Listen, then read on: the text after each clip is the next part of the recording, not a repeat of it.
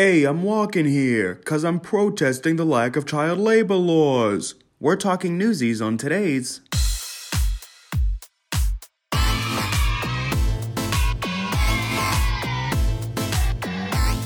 We're not affiliated with Netflix. Welcome to Kid Flicks, the podcast where adults try to definitively rank every kid's movie ever made. I'm your host, Ross Wiseman, and this show is not for kids, so turn this off and have trouble sitting still in an air conditioned theater for two hours.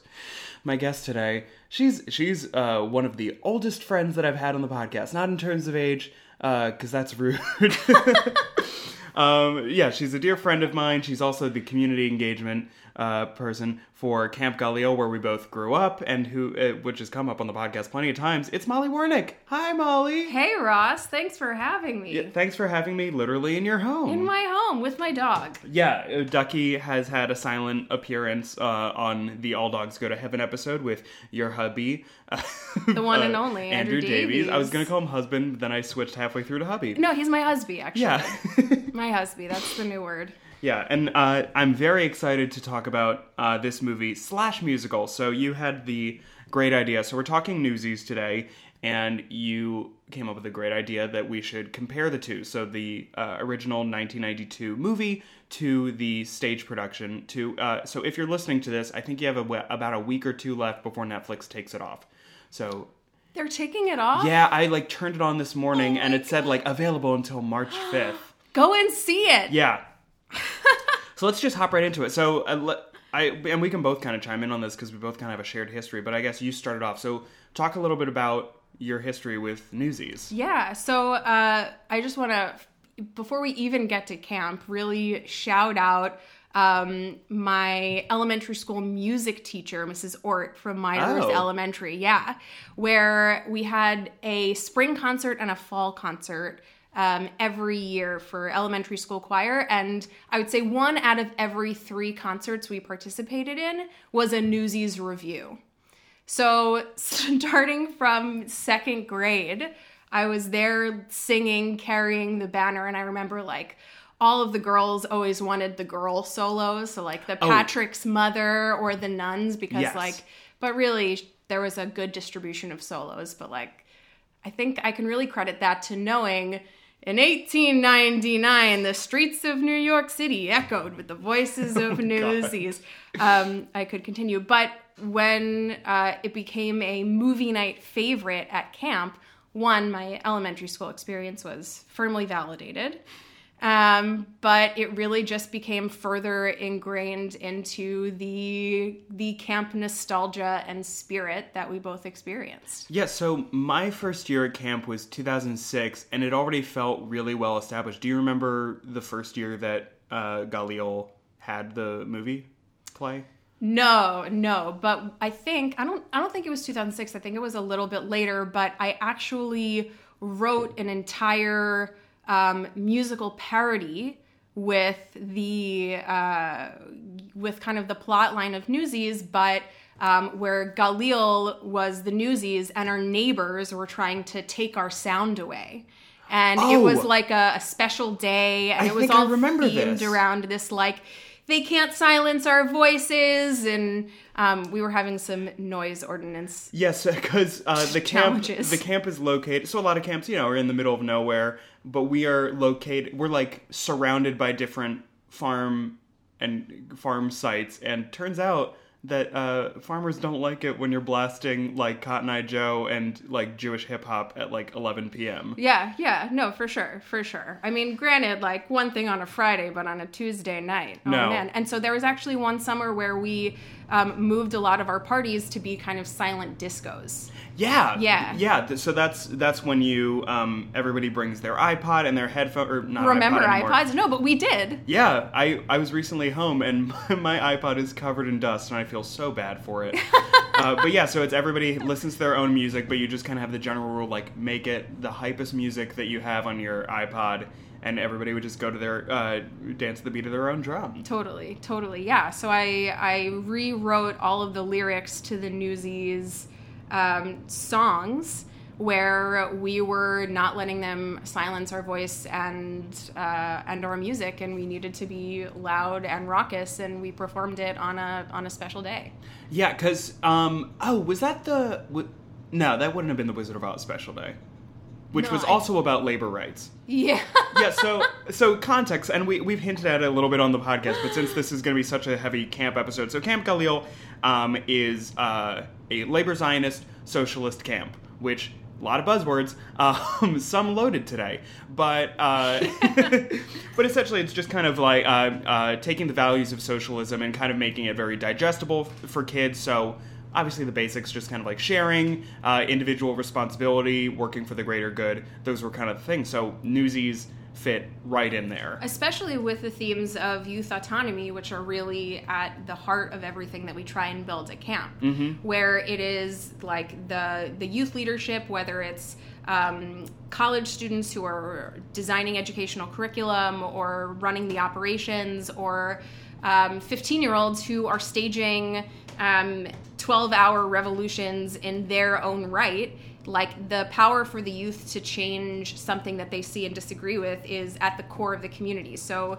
that's really where you get to the power of the messaging of Newsies and how it relates to the Camp Galil spirit. yeah and i think wa- watching um, watching newsies today i kind of thought in the back of my mind like this is a little bit much just like this one guy you know uh, like being like hey jack you're the voice of a revolution but at the same time like it that did happen in 1899 and uh, like as a kid definitely resonated with me Yeah, for sure. um, actually i remember the first so the first time i saw newsies was uh, my first summer at camp in 2006 and so the start of the movie is very weird because it's a it's like a disney musical but you wouldn't know that if you just watched the first 10 seconds because it's like it looks like a civil war documentary because it's like a picture of uh, like a dusty kid and it says uh, as you were saying before in 1899 the the Oh, I strike oh I have it. Yeah. In 1899, the streets of New York City echoed with the voices of newsies, peddling the papers of Joseph Pulitzer, William Randolph Hearst, and other giants of the newspaper world.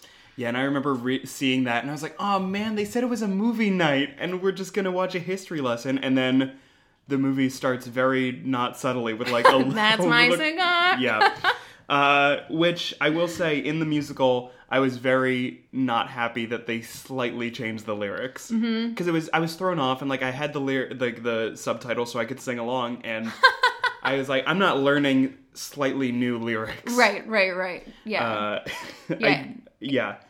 Uh, also, I think uh, it makes sense that they took it out, but I thought it was weird that they took out the part where the where Patrick's mom sings Mm. because I do. I also don't remember who Patrick is. I don't there isn't a character Yeah, Patrick. okay. He's yeah, yeah. I He's thought like so. faceless, faceless newsy boy. because I I've had conversations with people about Newsies saying that that is the one thing that is so bizarre in that movie because I looked into it and they were gonna have this whole like running thing about just like oh because some kids just run away from home and become newsies so they can just kind of be uh, you know, Independent. independent, Yeah. just just like Jack Kelly, and uh, they just didn't. But then they forgot to take it out of the song, so that's just like a weird uh, like appendix of a, a part of the yeah, song. yeah, yeah. Totally.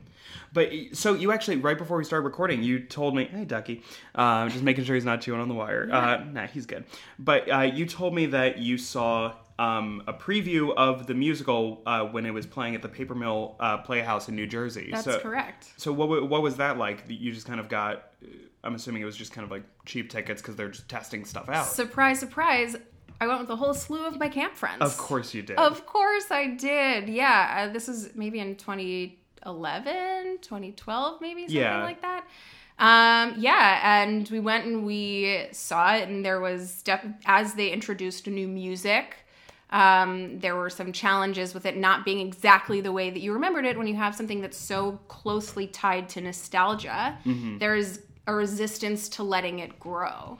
Um, but I actually think that some of the changes between um, the movie and the musical in the in the development of the characters and a few of the songs um, are pretty solid enhancements. So like the thing that I picked up on right away that made me um, the happiest was the transition of from the movie the Sarah character, Yes. the sister who is the love interest um, of Jack Kelly, um, to the female protagonist Catherine, who is a journalist who actually helps move the plot along. Where you see this like this. Uh, the strong only woman character really in the movie become um, actually uh, much less of an object and more of a solid figure. And she's also going through being taken seriously as a journalist, being a woman in the turn of the century. And that's even a like back and forth piece that she has with some of the newsies where they're going about their own rights and they're all trying to make changes, but they still see this female writer as one who isn't really worthy of their time. But you can see right away that she is sharp. Um, and she's like a brilliant writer, and um, her song "Watch What Happens" I think is just so It was so- poignant. it's and- so good. And I thought that was the best of the the new songs for the yeah, show. yeah, absolutely. Because also, Absolutely. Sarah in the movie, she's a good character and she's like very supportive, but it's very much that they're like, okay, we need a female character in this movie because it can't be all boys. But at the same time, like looking towards that era and thinking like, like realistically, what were girls her age primarily doing? Right. And it kind of sucks that that's all she got to do. Right. Thinking about the scene in the movie where um, Sarah and the little brother Les are walking down the street. She's holding a basket of laundry. Yes. And the Delancey brothers um, come up to her like they're to try and rough her up. And she has her arms like close to her side holding the basket of laundry and just sort of like turns to try and nudge them away. And it's just the epitome of.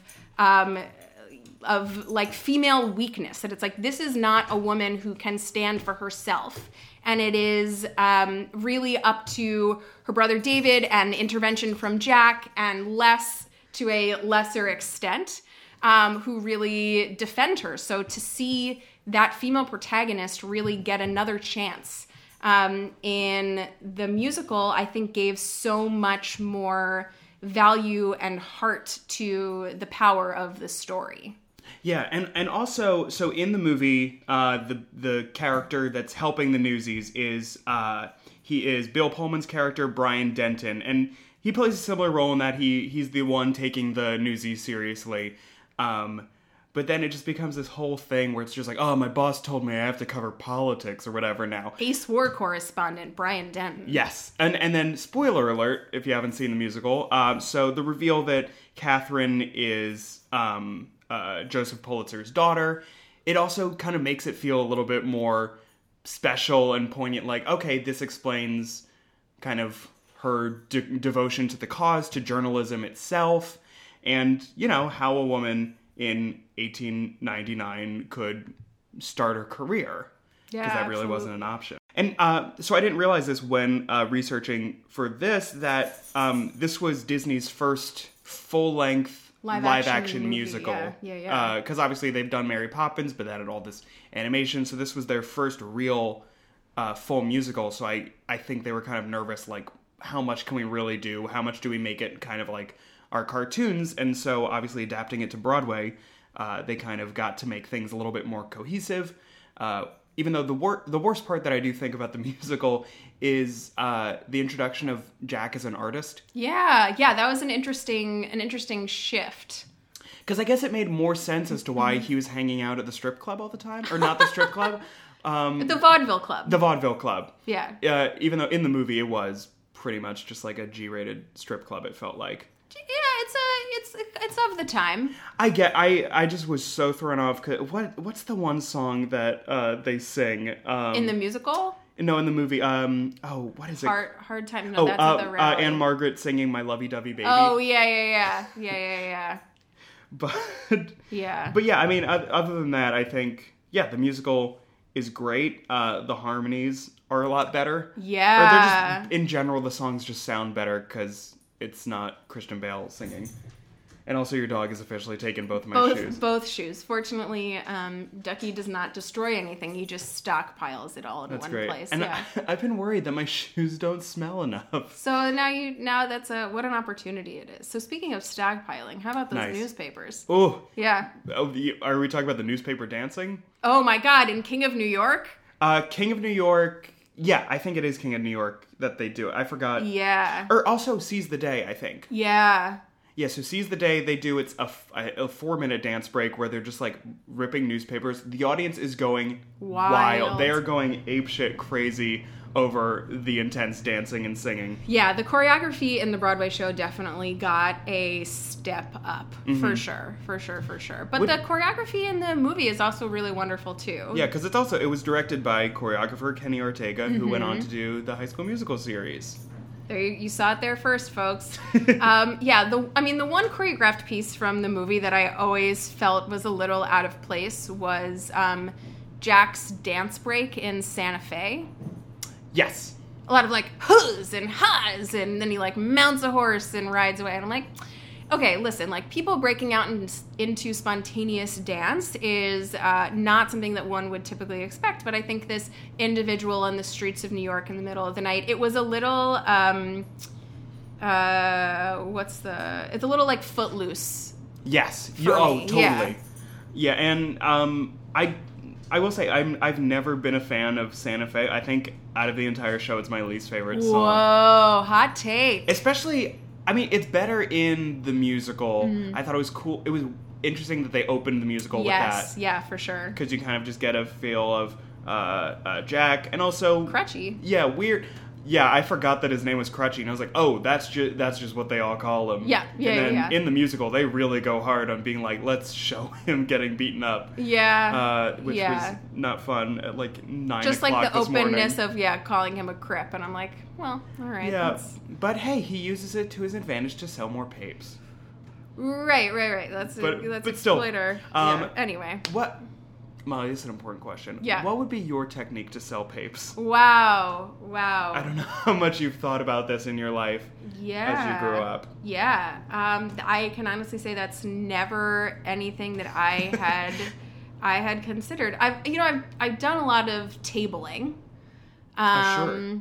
you know for for various things and i think that that sort of like what will it take to get somebody to look in your direction um and to be honest i think that i would i would make it more of a conversation or display that somebody wanted to be a part of Sure. um, so if you approach a table and people are playing a game or watching a uh, clip or having some sort of opportunity to engage, writing something down, painting, coloring something, um, I think that that's more of an invitation.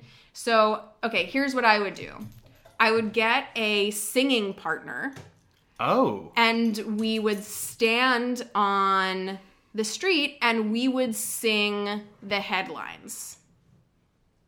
Okay, so trolley strike enters second week. Yeah, exactly, exactly like that. Yeah, you'll bad. never believe what happened next, but you gotta buy a pape. Yeah. Oh, yeah. Yeah. You got. You can't reveal the bottom of the fold. No, no, for sure. I. I Yeah, I learned that expression, or I thought about it for the first time when watching the uh, recording of the stage performance. yeah, they- Above the fold. yeah, we talked about that a little bit in high school when I did the, the newspaper, uh, but obviously it didn't get to these. yeah, Ducky the dog is going wild. He's he's in a he's in a little bit of a nippy mood, but that's okay. And he's definitely trying to eat stuff. But we're okay with that. Um, I I would say that my technique is probably because when I was an RA, I guess that's the closest that I've been to a newsie. Um, they're basically the same job, Yeah, yeah. except just like different bad hats. Um, but I would just just like make eye contact. I would. Um, big give a big smile and then just like a little bit of guilt like come on Mm. guys like come buy my newspaper Right, right. You you owe me this much. Yeah, and I think that um the lines uh you know like it's not lying, it's improving the truth. yeah Right? And like one was, you know, well like my father told me not to lie. Um, and then Jack said, "My father." David said, "My father taught me not to lie," and Jack said, "My father told me not to starve." Um, and so, like that is a very interesting uh, difference in a uh, in perspective of two different people of like what are what are your priorities here. Um, and David was coming from a different sort of situation where he had a family, he had a bed, he had This people to cook for him. temporary thing. Yeah, for sure. Right. That David's dad says like once I'm back at the factory, then you're back to school. Yeah. Um, and so like, can you really wrong Jack for having this slightly dishonest strategy when he is really just trying to eat? Exactly. And I mean, for the most part, somebody that is in the market for a newspaper, even if it's not super accurate, they'll be like, okay, I'll still read it. Right. Um, yeah. Uh, I'm just looking at some of the notes that I took. Yeah. Yeah. And I mean, and obviously, we have such an affinity for this movie. And I think with age, this movie has gotten so much love. Obviously, an adaptation for Broadway, that wouldn't happen unless it was this phenomenon. But It flopped in the theaters when yeah, it first got there. It made, I think, $3 million, if that. Yeah, it ended up making a, a quarter of its production budget. Yeah, which Yeah. also for a Disney movie, fifteen million dollars is pretty bare bones for them. But I I, I wish I looked up a trailer because I'm curious how they marketed it. But oh, interesting. but it I can't imagine. It must have been. I feel like a lot of people had the same feeling that I had back in 2006 when I was watching it for the first time, being like, oh, it's like an educational thing because mm-hmm. without animation kind of as a crutch and it's live action, you kind of think, okay, is this just going to be a really like, accurate thing? Mm-hmm. And also, I think that, I mean, uh, people I think now are familiar with the show and the general concept and the, the feeling of it, but I feel like when it first came out, a, a musical about this labor strike from the 1800s, like that's kind of a hard sell to get people to watch. Yeah, yeah, but I think that the attempt at telling, um, you know, a, a fictionalized version of history ultimately did us so much good in our development. Like, even when they're talking about the establishment of a union. So it's spelled out a lot more clearly in the musical than it is the movie. Um, but Jack basically said, well, if we strike, then we are a union. Um, and the ability to really bring people together and take a stand for something that you believe in or your right to really eat. And this is before, um, you know, child labor laws were. Pa- this was probably two decades or so before um, child labor laws were really passed. Yeah, but and- this was such an important co- part of the part of the conversation. So, like in the musical version, um, David is super overt about it. He said, "Well, you know," Jack says, "What do you need to start a union?" And David says, "Well, first you need members." Right, and then Jack looks behind him at all the newsies and said, "Well, I got members." And like, "Well, then you need an officer." And someone says, "I nominate Jack president." Um, and then you need a you know mission statement or a mission of purpose. And when you think about like what you need to do to really bring people together to make um, sustainable social change, the establishment of those principles is such an essential part. Um, so like yes, maybe a tough sell, and maybe that's not why it did so well in the theaters um, originally. But I I think that it's its messaging in such a fun and joyous way has helped make it as impactful as it has been. Yeah, and honestly, I think I feel now that I've seen both, I've seen the movie, and now that I've seen the musical version, I I honestly think that the musical feels like a little bit more powerful hmm. because there's something about like when they cut to the audience once in a while, and you could just see like, oh, they're all kind of witness to history and just like the the plainness of just these we all deserve rights and to be treated fairly. Because the way that Jack I didn't write down the exact uh, quote of it but Jack said like look we all work for the paper and we are happy to do this work but we want to be treated as equals. We want to have a seat at the table. And that's such an important thing and now you see that a lot of companies even if they don't pay as much they'll do stock dividends or some other thing where it's not that much but it's at least a symbolic gesture that you are part of this company Yeah, and there are still so many companies and organizations that have so far to go.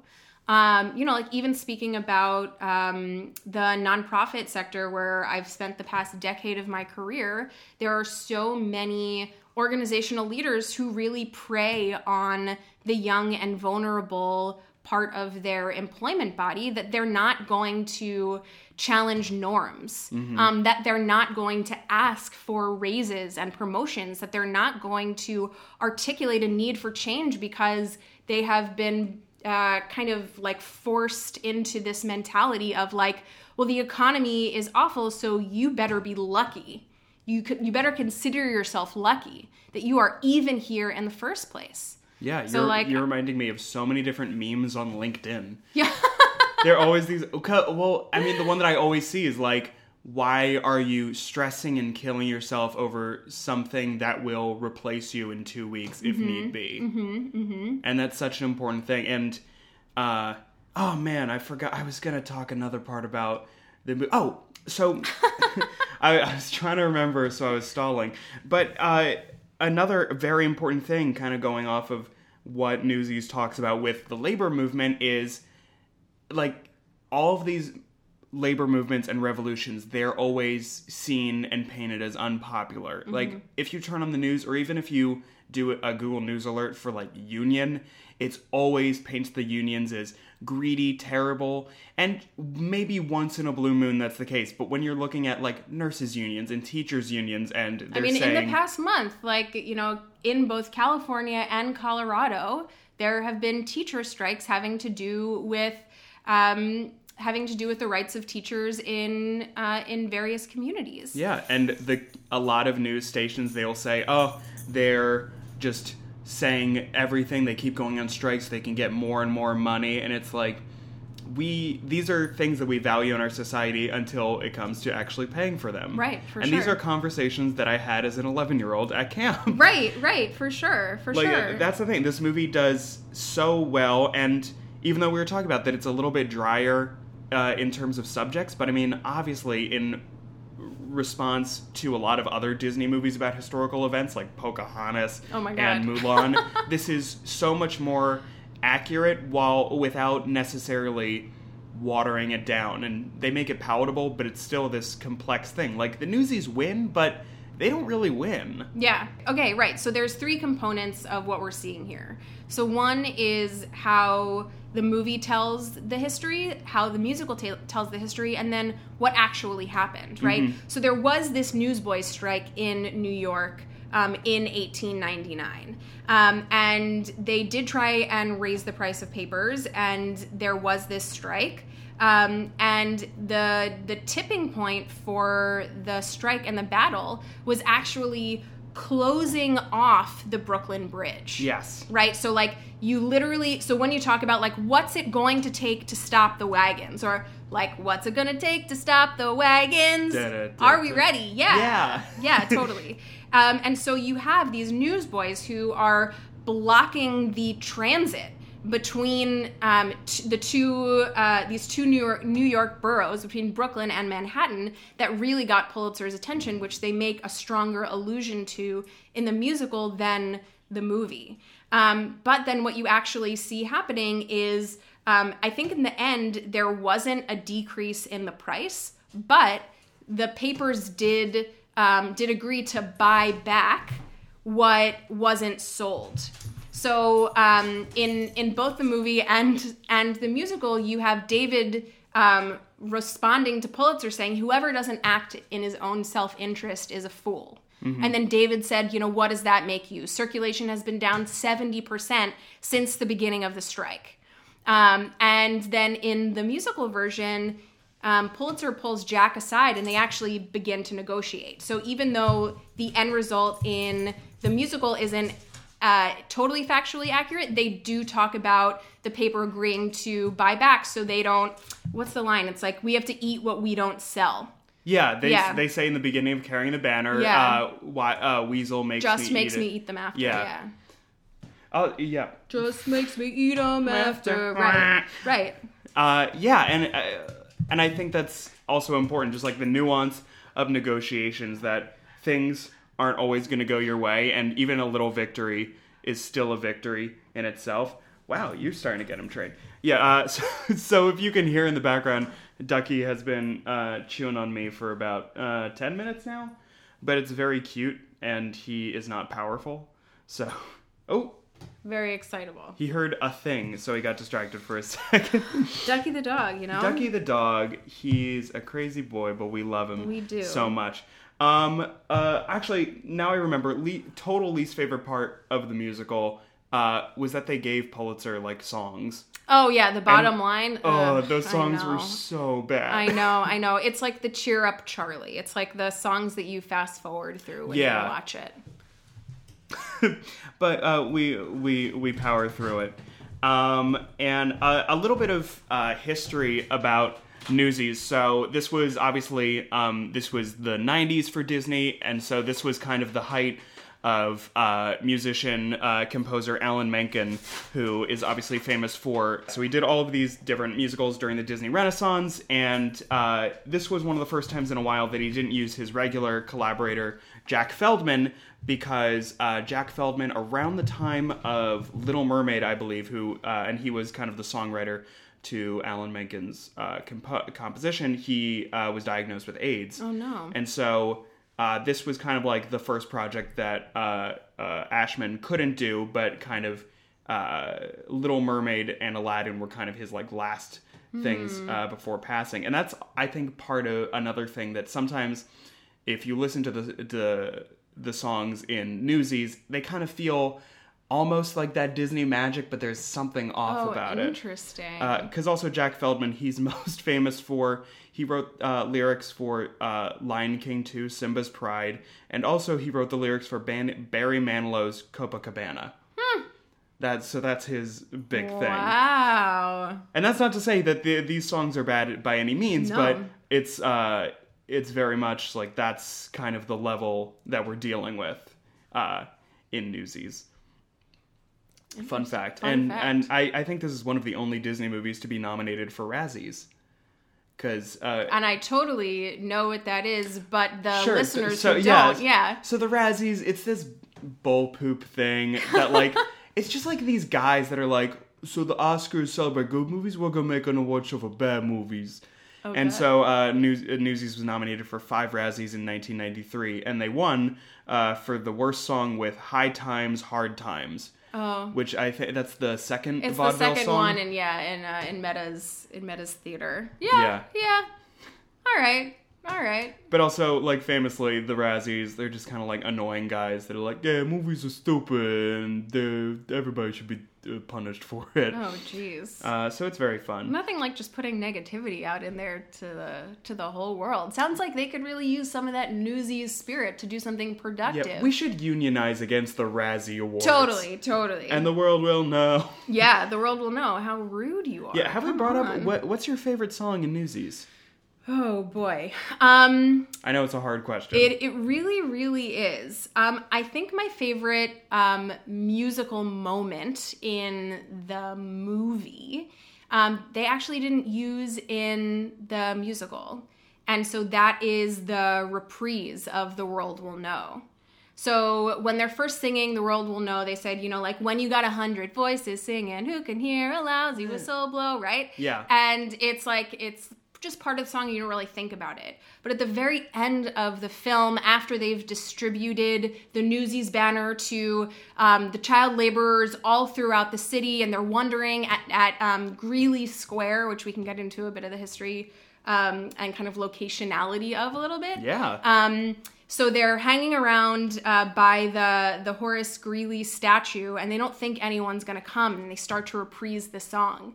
And then you hear in the distance, starting to swell, like from far away, coming closer. When you got a million voices singing, and every time, every time, it just like I even even just talking about it, I have goosebumps on my arms because it it really just shows the power of taking a stand and coming together and all it really takes is one voice who is willing to rise up and say this is not okay to point out to other people that you are being exploited and if you come and join us we can do something together.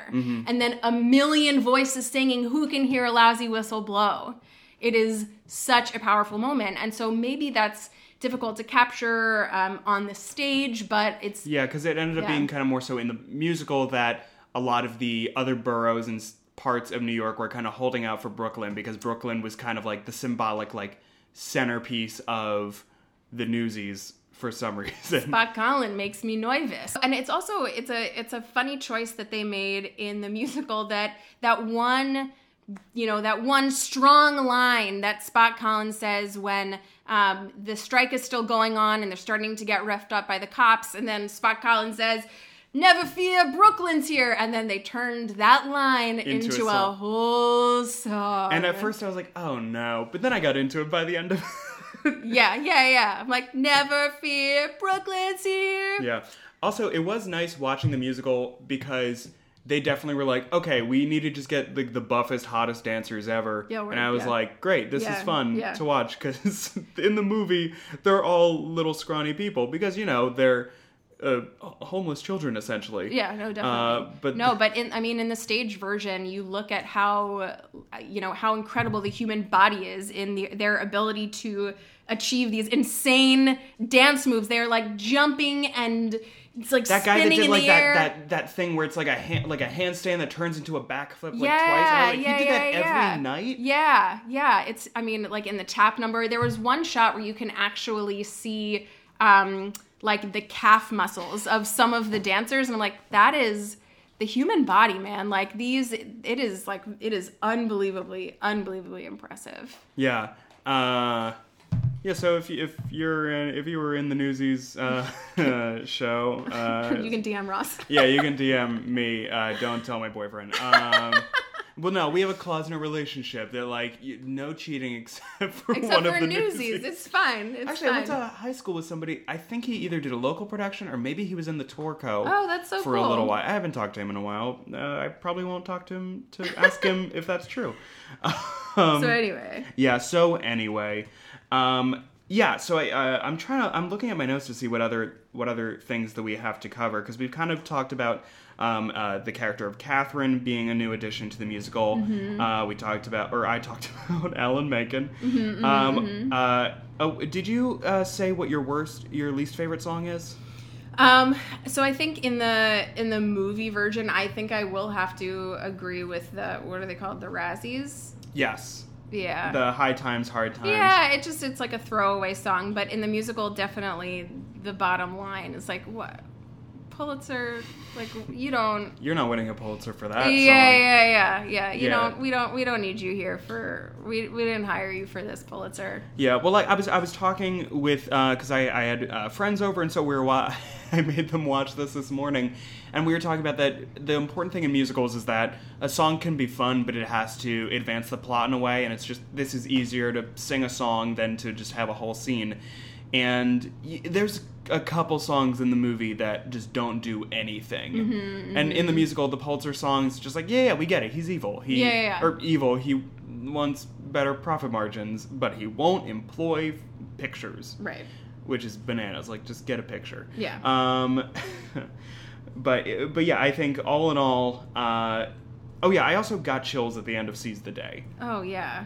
because uh, uh, the audience does this really long standing ovation for it. And Yeah. like uh, yeah there's just something so powerful about this musical i mean we've been ta- saying it over and over again but it's just it it makes you remember that we are powerful as individuals and especially like not to get on my soapbox but like in this political climate where it seems like you have to be at the moment ready to f- defend any opinion and feeling that you have Any right that a person has that is like on the brink of Yeah. conceivably being taken away.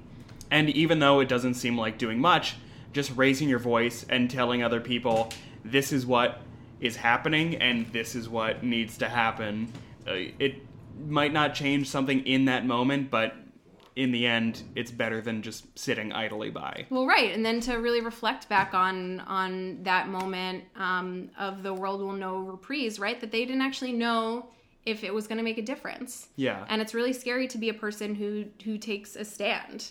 Um, but the the payoffs are bringing in people who um, who you know will benefit from the change that you raising your voice Yeah. um, can really really make. and it doesn't have to be physically raising your voice because me personally Mm-hmm, i um, get very nervous when it comes to large demonstrations. So we're we're in Philadelphia. A couple months ago, um, the Proud Boys they were doing a rally right near the uh, Jewish History Museum, and a lot of people were saying, "Oh, we're gonna go to that and tell them what's what," and I'm and I was very much against that. But it's just because you're not showing up in person doesn't mean that you can't show up in other ways, donating your time, donating actual money, or even just passively sharing something. It's better than doing nothing. Yeah, for sure. And you know, I'm I'm definitely a big fan of community organizing around causes that are really uh, that are really deep to me. And I mean, um, these days, things like gun reform, things like women's rights. Um,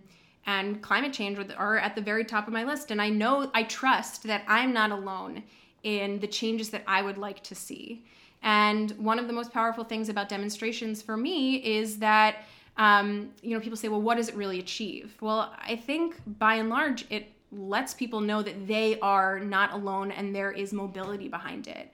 At a time where we have more women in Congress than ever before. Like, is that a result of what the uh, the power that the Women's March has really yielded? I think that that has something to do with it Definitely. just saying like you know you are not alone in your thoughts you're not alone in your desire to change things um, but there are still if if protests and and uh, and larger gatherings are not the place where you feel like you can have the most significant impact there are ways to raise your voice and make a change. You know like give money give time. No just knowledge is is so much power. Also social media is a really powerful way to uh, to let people know where you're at and to and to start conversations hopefully conversations that will then continue in person and not in someone's facebook thread Yeah, and I think at summer camp, and this is this episode is not an ad for Camp Galil. It just happens that we both care a lot about it, and it did shape us partly because of this movie. Absolutely. But we um, would have kind of stage demonstrations at camp to kind of get that feeling. But we also we went into the real world. I remember we, uh, I believe in 2006, actually, we went. There was some sort of rally going on in Philadelphia about Israel, and so a bunch of I think we went uh, to that rally as a camp, and even if people didn't quite agree with us, it was just a matter of saying that like this is who we are, and we are able and should be able to share our opinions. yeah absolutely absolutely yeah i mean listen I, we, I think there also we did sing Newsies songs at that rally. That's I think it's I think it's really appropriate and and super topically. Um, in October, when the uh, the shooting massacre happened in Pittsburgh, it was Yeah. a combination of Camp Galil folk, one of whom is Ross's brother Max, um, the other whom of whom is our friend Pele, who is Ross's longtime camp counselor. Um, it was the it was the organizing power and energy of these people who we knew we all shared this experience and this ability to organize. And when we knew the Jewish community really needed to come together in a time of fear and a time of hurt.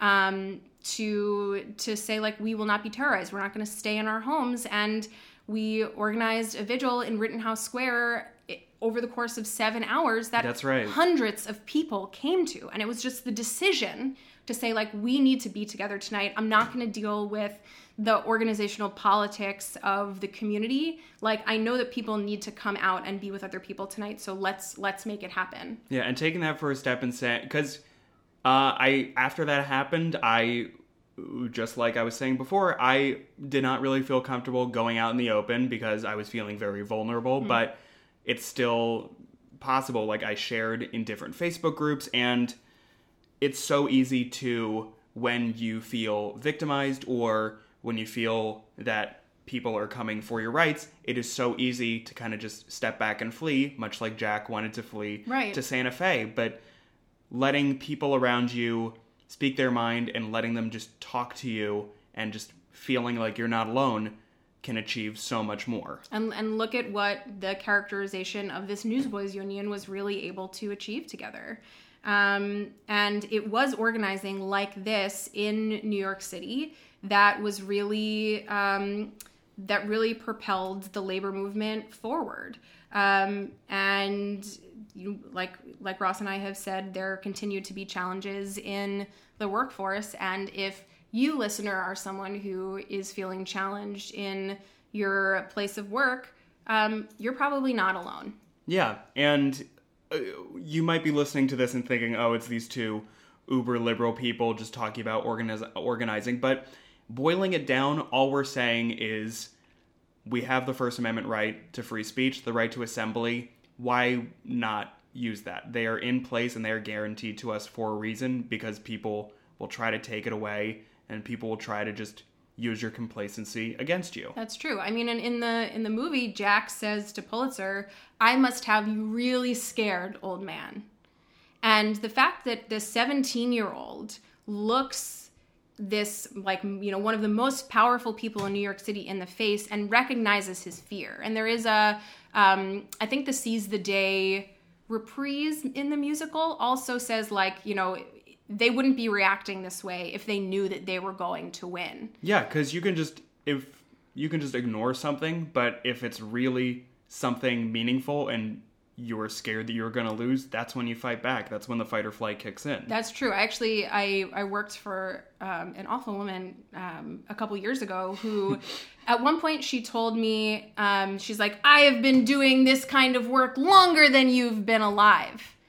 And it was in that moment that I realized how terrified she was of me and that my knowledge and my ambition was going to likely make her irrelevant. And so mm-hmm. she she made it her business to shut me down. Well, news for you, lady. I work for this amazing summer camp called Camp Galil. and we're all coming to take Well, you kind down. of. Listen, like when you look at the things that our teens are doing at camp, they're actively engaged in um, gun control legislation with organizations like March for Our Lives, with Ceasefire PA. Um, that, like, I. It part of the way that I want to give back is contribute to this generation of youth who want to change the world. Yeah, and they're the ones that are coming to us and saying, "This is what we want to do. This is what we think. Help us achieve this." Like we're not. Uh, when I was a camper, and even when I was a counselor, like we were not feeding the kids what to say, and we were not fed what to say. It was very much a collaborative and almost equal thing that we are all fighting for the same thing. Yeah, and um, and the Catherine character talks about that in in Watch What Happens. Um, and she's talking about like power tends to corrupt and what power does. And um, one of the one of the phrases she says is um, just look at the ra- look around at the world we're inheriting and think of the one that we'll create. Their mistake is they got old. This is not a, a mistake we'll be making. No, sir, we'll stay young forever. And so that really does capture the spirit of the youth. And there's so much like when you get older, you'll, you know, you'll become jaded and you um, will stop fighting for these things that you really believe in. But I think all of that is is is in the head. That Yeah. like you just kind of need to like like Ross and I have embraced what the staged musical version has really achieved to be open to what the future can look like and not just hold on to what it is you know because you're scared of what might become and that you yourself will be less relevant. Well, like embrace the voice of those both younger and older than you are and uh, your wisdom will prevail. Beautiful. Thanks. Yeah, and also Jeremy Jordan is Jack in the musical, and he's great. He's great. Yeah, Ithaca College alum. Shout out Ithaca College. Oh, I didn't know that. Yeah, yeah. He was Wow. a few years older than I am. Okay. Yeah, so I like know people who like know him, but like I don't know him. I know a few. So I'm, I'm a couple uh, degrees away from some celebrities. Yeah, no, like, we all well, it's are. fine, And, and it's fine. Yeah, we're not angry about it. Yeah. No, it's cool. It's cool. No, it's great. Um, before we before we rate things, um, do you have any final thoughts, Molly, about just the show in general, um, the the movie, the musical, any other kind of topics that we haven't brought up yet? Yeah, um, we covered we covered a lot that I had on on my on my list. Um, so for those who are uh, not familiar with New York geography, um, so uh, Newsy Square, as it's referred to in the uh, in the musical version, and um, uh, Greeley Square, which is the opening shot in the movie, um, is. Um, uh, I wrote down exactly the cross streets. It's like 32nd and Broadway, something like that. Yeah, between West 32nd Street and West 33rd Street, between Broadway and 6th Avenue. So that's like midtown east-ish kind of like it's pretty much like on the border of Koreatown. So um, when they're divvying up where all the newsies are gonna go to try and recruit for um, for the strike. They're saying, all right, like I'll go to Harlem, like you know, I'll you know, I got Midtown, I'll go here. It's Crutchy. It is Crutchy who volunteers to go to the Bronx.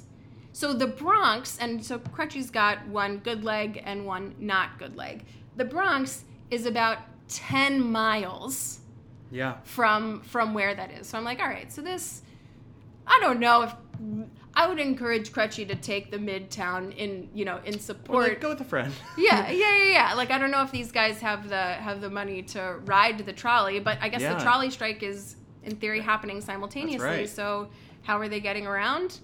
Not sure, but chances are Crutchy is not making the 10 mile trek to the Bronx and back. and then he gets arrested, so he doesn't have to. Oh yeah, that's true. That's yeah. true. Uh, yeah, that was yeah, that was probably the most horrific part of the musical. I was like, oh god, they are really just, ooh, they're just showing a lot of uh, anger. And the guy, uh, Weasel, going around with an actual baseball bat I know. was.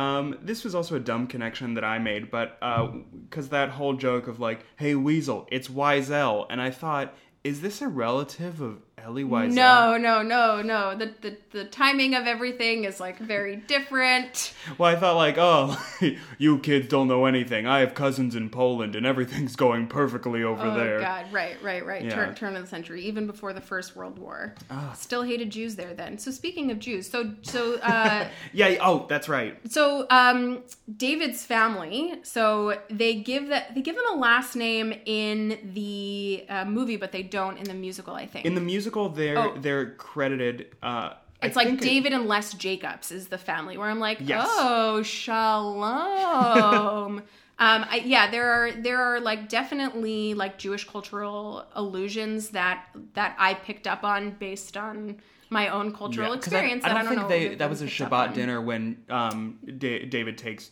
Jack, No, I don't think. but it was so. but it was just like just that whole idea of just like the whole family coming together for Yeah. dinner, no matter what they're doing during the day. Yeah, You can yeah. hear your your parents' guilt being like, "Are you going to be home for dinner? Are you gonna be home for dinner? We're gonna add more water to the soup. yeah, Don't worry." yeah, yeah. That's that's so true. There's also um in what's called Jacoby's Deli in the musical. Yeah. The the waiter, the guy who owns the place, definitely like. It was Tevye. Yeah, yeah, I was good. Yeah, I was like, I was, I was catching some Judar. There was also a really nice exchange with the one guy who wanted seltzer. So Yeah. as Ross and I each sit here on seltzer. sipping our uh, carbonated water. Shout out to that newsy who wanted seltzer, But then even it was if he couldn't cents. afford it. I know. He's like, I'll have regular water. I thought you might say that. and the audience is like, yeah. Yeah. Uh, I think, like, for me, the, like, the one last thing to mention, and it's like the, probably the lamest joke, because it's just like a lame joke in general, but it gets a huge laugh every single time, is uh, when they're singing about, like, oh, an exciting headline, and then the one guy says, what about a crooked politician? And then the kids Hey, say, stupid, that, that ain't news no more. Yeah. Because boy, oh boy, like I was thinking about that as I was like on the bus coming here, and Mm-hmm. I was like, it's a funny joke, but at the same time, like, oh yeah, that's just a thing that we always have had to deal with, and Yeah. most likely always will have to deal with. Like Yeah. we were saying 15 minutes ago, uh, and Catherine was saying that power can corrupt, and you have to take all these kind of caveats uh, to do this thing that you want to do for the greater good. Yeah, I mean, listen, I wish that um, the sexuality of a politician would be irrelevant in 1900, but you I know, wish even that in- was ain't news no more. right for sure. But like, it definitely if if, if in 1900.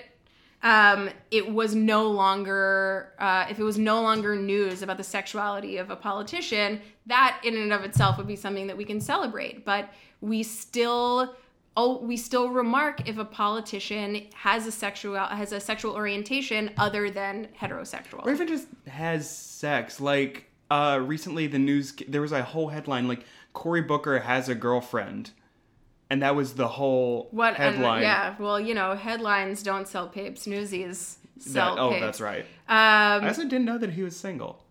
I, it's like I think it's like part of his persona. Yeah, he's a cool guy. He spoke at my graduation. Oh, yeah. It was very inspiring. We are. Uh, we're not making. Uh, we're not backing any of the, you know, presidential hopefuls at this point. Two Yeah, we, we'll do we'll do a special Kid Flicks election special.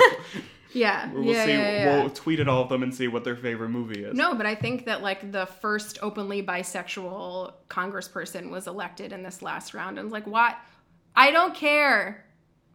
Yeah, like, hey, hey, dummy, that ain't news. I mean, I guess it, it is new. Well, it's more like, oh, it there hasn't been before that. Yeah, Like I, I, I was reading this article the other day talking about like the religions of presidents and Mm-hmm. the fact that all but one of them has been Protestant is just like an interesting thing that I never really thought about. like Kennedy was a Catholic. Yeah, Kennedy was Catholic, Yeah. and I still don't quite know what that means in relation Mm-hmm. to each other, but it's a weird coincidence that, and uh, like who knows when we'll have a, a Jewish president. Again, we are not remarking as Yeah. to the presidential hopefuls in Oh, 2020. that is that is gonna be the worst when there's a front runner Jew, because there's who anti-Semitism has been on the rise. It is gonna be on the right and the left. Yeah, Cool, cool, it's cool. it's gonna be a lot. Cool, but cool, speaking cool. of a lot, uh, l- l- we've been talking a lot about this movie. Let's let's get down to rating it. So obviously, uh, on this podcast, we rate everything on a scale of zero to five. You can be as minute and specific with your uh, rating as possible. So Molly, wh- what what would you give Newsies? Wait, are we rating the the the musical the film? Are we rating the the That's a- musical version of the That's a great question. Yeah. Uh, I should have thought of this when I was coming down.